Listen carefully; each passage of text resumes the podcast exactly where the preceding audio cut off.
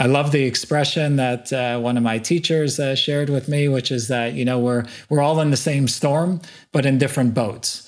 And I think that's just so important for not just HR, but uh, HR can catalyze it within the organization to signal to each and every colleague that we respect your individual boat, your individual situation. Please let us know about it. Uh, let us understand your situation so that we could then try and create the context for you to thrive to the best of your ability, given the conditions that you're facing. That was the Lego Group Chief People Officer and Head of Corporate Affairs, Loren I. Shuster.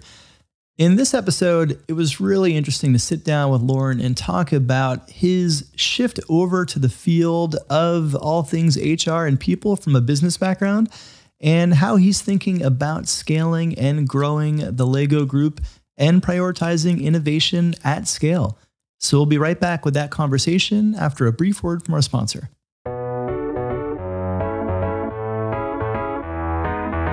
Support for the Redefining HR podcast comes from Pyn. Pyn is building the world's first employee centric communications tool, powering fast growing companies like Shopify, Rubrik, and Snyk. Automate messages across the employee journey so you never miss an opportunity and your employees are supported every step of the way. From onboarding to becoming a new manager and more, Pyn helps companies communicate at scale. Go to pynhq.com for more information. That's P-Y-N-H-Q.com. Reinvent communications for the distributed workforce. And now, on to the show. Hey everyone, welcome to the Redefining HR podcast. I'm your host, Lars Schmidt, and today I'm really excited to be sitting down with the Chief People Officer and Head of Corporate Affairs for the Lego Group, Loren I. Shuster.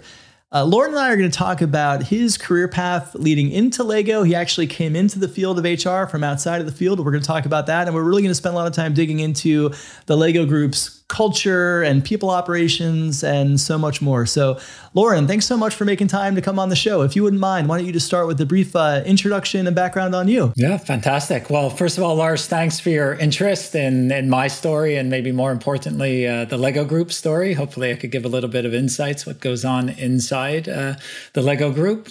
And uh, so, a bit of background on me born and bred in Montreal, in Canada. Always ha- aspired to, to kind of build my life outside of the community uh, that I grew up in. Left Canada in 1992 and kind of haven't been back since. So I kind of ran away from home and have been living and working in 11 different countries uh, over those years. Spent the majority of my career up until four years ago in commercial leadership roles, in marketing leadership roles, general management. Huge chunk of time out in in Asia, which is uh, fantastic. Married to a, a Malaysian Chinese woman, uh, two boys, uh, 15 and 17, who uh, had their fair share of uh, Lego building experiences and endless sets at home, and joined the Lego Group seven years ago, just approaching seven years, as the chief commercial officer and then transitioned to the chief people officer and the head of corporate affairs uh, four years ago. And happy to share that story as well.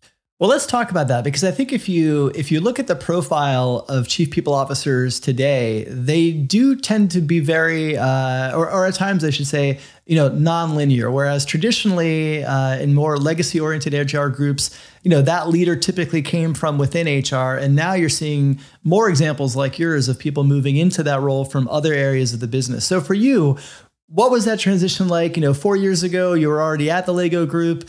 Uh, you came in in a commercial role. Now you're being tapped to move into a role that is very different from your uh, you know experience and career path up until that point. So walk me through that that transition. How, how did that take place? Yeah, no, happy to share that, Lars. Well, it's actually it's it's kind of a twenty year journey that that, uh, that that took me into the HR role. I'll give you the short version of the story, uh, obviously. But it was really in the late 90s when I was 29 that I ended up uh, kind of by chance at a holistic health retreat in Australia. And that was the first time I was exposed to so called different modalities of wellness and human potential, the human potential movement. So, yoga, mindfulness, counseling, group work.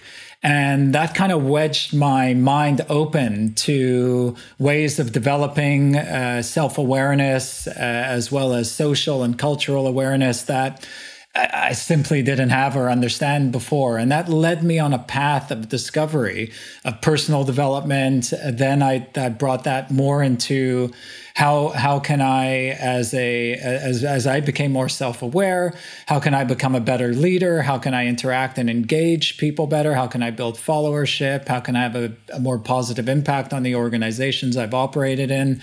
And that led to an interest in coaching, and I have some coaching cert- certifications into mindfulness and mindfulness in the corporate space as well as leadership. And, and it eventually led me to go back to school, uh, which I did while I was at, at Google, uh, to do a degree in organizational psychology.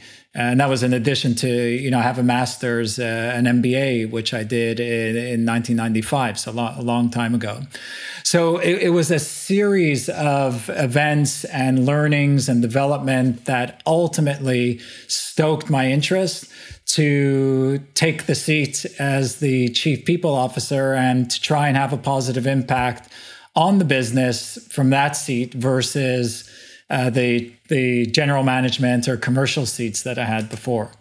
Yeah, so you know, as a as a business leader in a range of companies prior to the Lego Group, um, obviously you interacted with HR and the people team. You you had a uh, a perspective on the team from a um, from a, a, customer of theirs, so to speak. Uh, and then obviously when you're running the team, you now have a very different perspective because now you're kind of inside the group. You see things firsthand what maybe surprised you in, that transition? You know, as somebody who had kind of been working with uh, HR kind of as a as a partner to somebody now driving that function. Well, first of all, as you know, Lars, uh, I mean, everyone has a point of view on what HR should be doing or shouldn't be doing, and what the ex- employee experience should be or shouldn't be, and what the comp and bends should and shouldn't be in talent development, and so on and so forth. So I was one of those, uh, one of those uh, critique from the sidelines. Uh, so it is very different when you when you lead the function, and I think that's true anytime you take another seat at any leadership table, uh, you see the business from a different angle, and every function uh, is equally imperative to making a business uh, thrive in a sustainable way. But I think one of the things that surprised me, which which may sound a little bit benign, but I think there was there's something deeper to it, which is, you know, when you come from the business, and and I was running also a a, a retail business uh, at the Lego Group, a direct to consumer business. But when you're running a, a, a consumer orientated business, your feedback loops are are literally hourly, daily, weekly. I mean, you're putting something out in the market. It could be a campaign, it could be a product. Uh, and as everything digitalizes and goes online, you're getting feedback from the market immediately and you're having to react and respond to it to compete effectively. So that that's just the, the paradigm that uh, most commercial businesses, consumer orientated, would would operate in.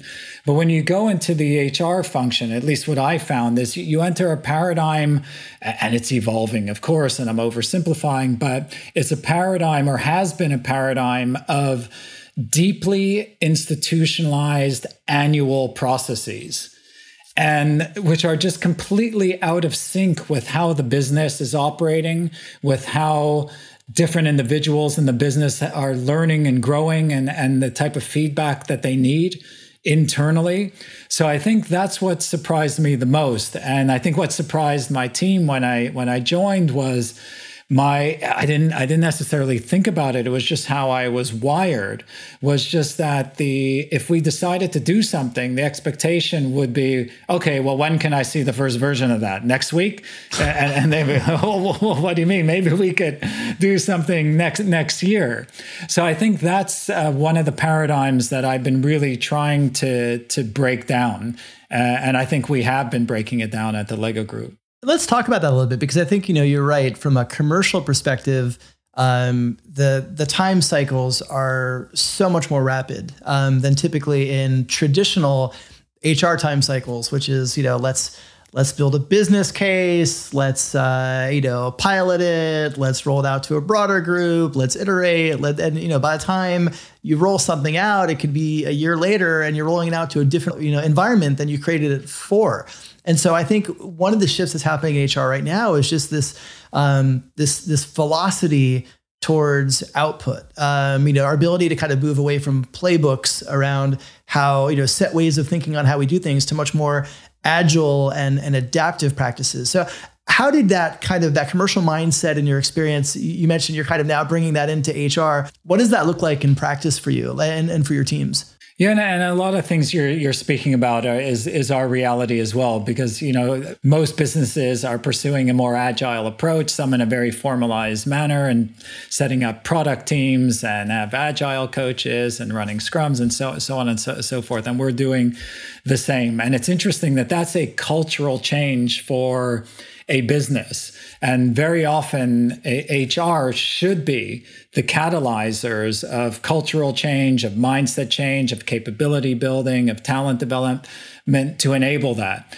So if if if your goal and your purpose is to develop the capabilities for the future in the organization. And those are capabilities around agile testing and learning you know value and output on a regular basis. Then you need to be able to practice that uh, on your own. So uh, just as an example as the lego group is going through our own digital transformation as many other organizations we're eating our own dog food in the HR organization. We call ourselves People Operations and Development, so POND. But in, in our HR organization, we've set up uh, three product teams.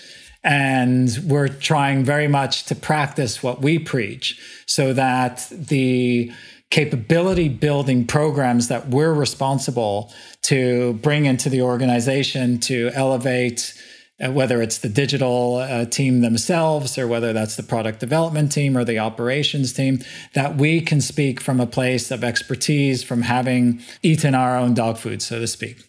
Yeah, and it's interesting. I think you know, especially having a background like yours that is, um, you know, has been obviously commercially focused, um, but also very focused in kind of things like branding and, and marketing. And you know the branding and marketing as a skill set within hr is relatively new. I think you know as we look at the current digital iteration of employer branding you know most organizations do have are thinking about employer brand as they're designing their recruiting and talent strategy. Um, but even branding internally for hr and people programs right? Like branding as a skill set isn't typically embedded inside of HR. And so I'm curious, like, especially as you look at, you know, mirroring some of the uh, product focuses of, of the business within your team. What role does kind of building that um, that branding uh, mindset and kind of capability and how you roll these programs out um, enter your approach? No, I, I, mean it's it's huge, and I think that's a it's a, another good call out. It's interesting because so many of the things that have been practiced whether it's in the marketing uh, function or in the sales function, whether that's the sales or the marketing tech stacks, or whether that's uh, you know branding or the consumer and shopper experience those are very similar to the employee experience, employer branding, exactly what you're talking about. Uh, so, one thing we try and do is they actually bring some of that talent into uh, the HR organization. But so much of what HR does is around uh, both internal and external communications. There's an internal branding effort for literally each and every initiative that is launched in the organization to get the buy in of the i mean we have over 20,000 colleagues in the organization and three different groups we've got hourly production we've got uh, lego retail associates and, and, then we have salaried i mean you need to be, be able to speak to different audiences in a language and a tonality that is relevant and meaningful to them. And I mean, the exact same thing could be said about your consumer audiences. So, so many of the practices that at least I grew up learning as a marketing professional or a commercial pro, uh, professional are very well suited into the HR space. And maybe if I give you one very concrete example, we went uh, about uh, redesigning our leadership model, and which could often be, uh, I think, sometimes somewhat dry, somewhat uh, corporatey. And you know, we had a diverse group of colleagues uh, design this and package it and name it and you know they gave it the name or we have the, the name of our leadership model is the leadership playground which is obviously a brand that is befitting of the lego group and what we stand for so i think these are just some examples of how we try and adopt uh, some of the the branding principles or commercial principles of the business into what we do as HR. And I think most uh, viewers and listeners are familiar with uh, the Lego Group and certainly familiar with Legos. Have played with Legos, have stepped on Legos, all, all of the you know aspects of how Legos are, are part of our lives. But I imagine many may not be familiar with the culture um, at the Lego Group. So I'd love to learn more about that. Like, how, how do you describe the the culture at the Lego Group? You mentioned twenty thousand employees spread across three product lines. Um, how does that come together? What are what are some of the kind of uh, you know unifying traits and qualities uh, of the culture there? Yeah, well, uh, well, I think for any organization's culture, you need to look at its its history and its its origins, uh, similar to any any cultural group uh, or family.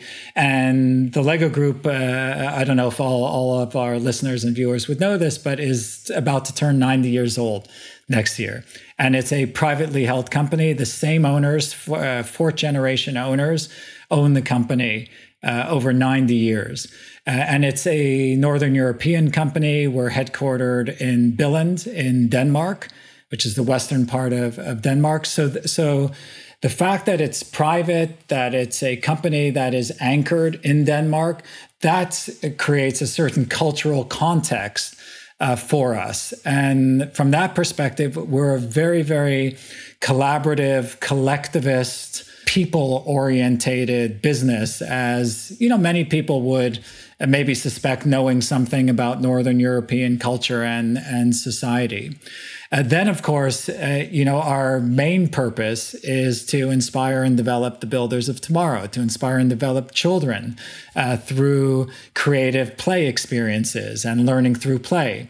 So that creates an environment of creativity, of innovation, uh, of fun. Uh, you know, when I before I joined the Lego Group, I kind of had this fantasy that it was going to be like Willy Wonka's Chocolate Factory, and and there's definitely elements of that. If you have the privilege of walking through our where our innovation teams and our designers uh, are headquartered, and and they're all pretty much based in in Billund.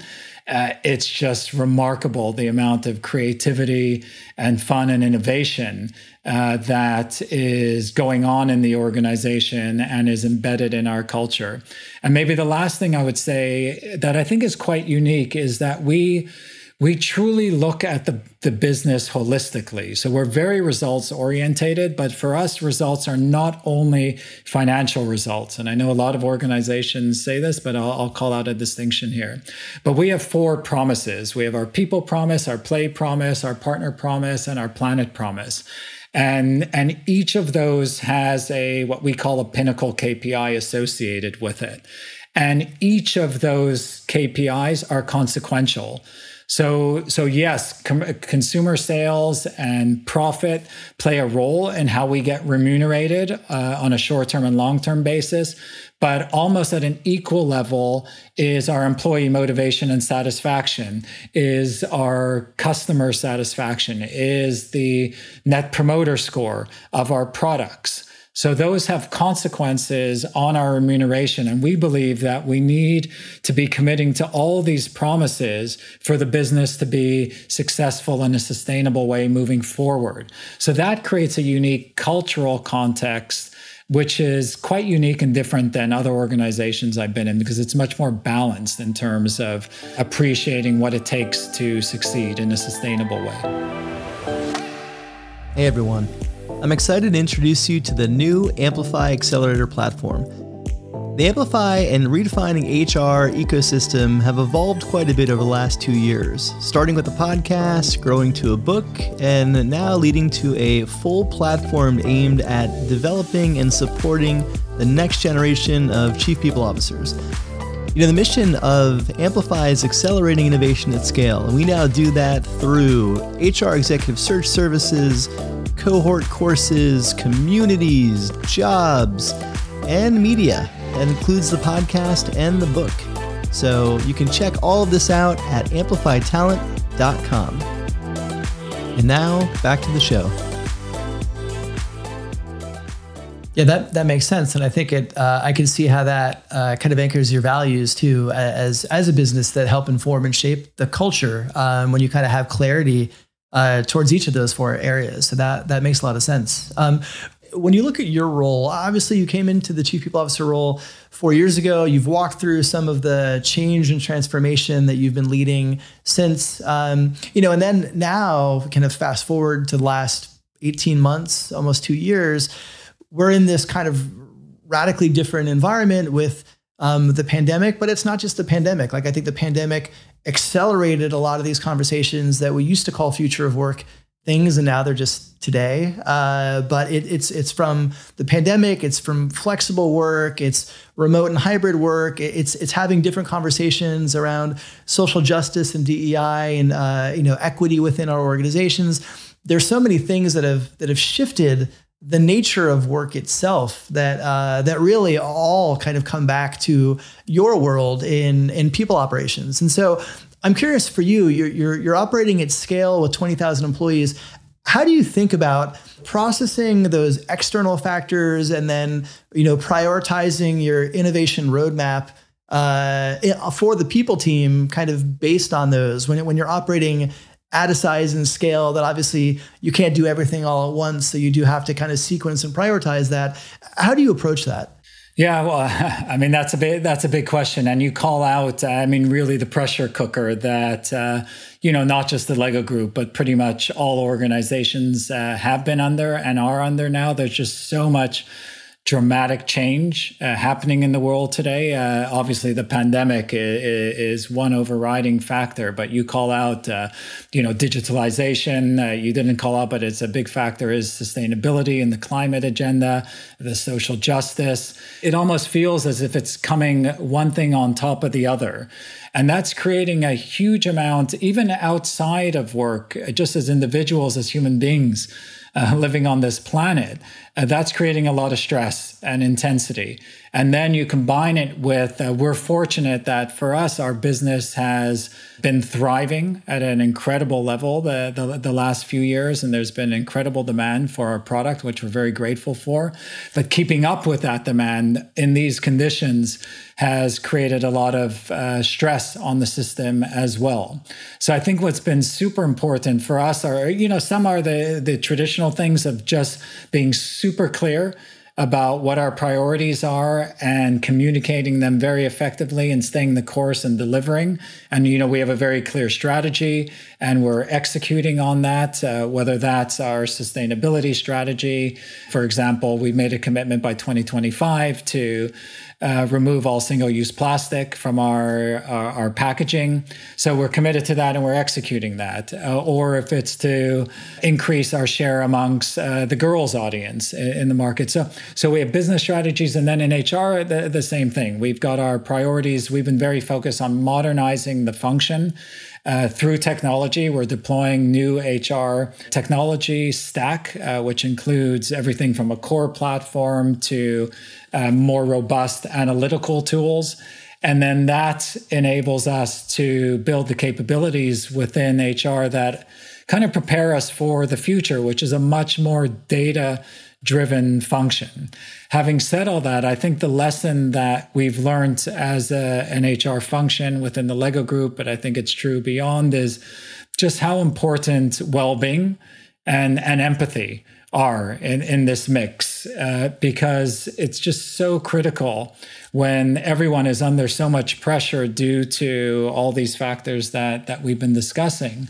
Everyone needs an opportunity to to be heard and to be understood. And i love the expression that uh, one of my teachers uh, shared with me which is that you know we're we're all in the same storm but in different boats and I think that's just so important for not just HR, but uh, HR can catalyze it within the organization to signal to each and every colleague that we respect your individual boat, your individual situation. Please let us know about it. Let us understand your situation so that we could then try and create the context for you to thrive to the best of your ability, given the conditions that you're facing.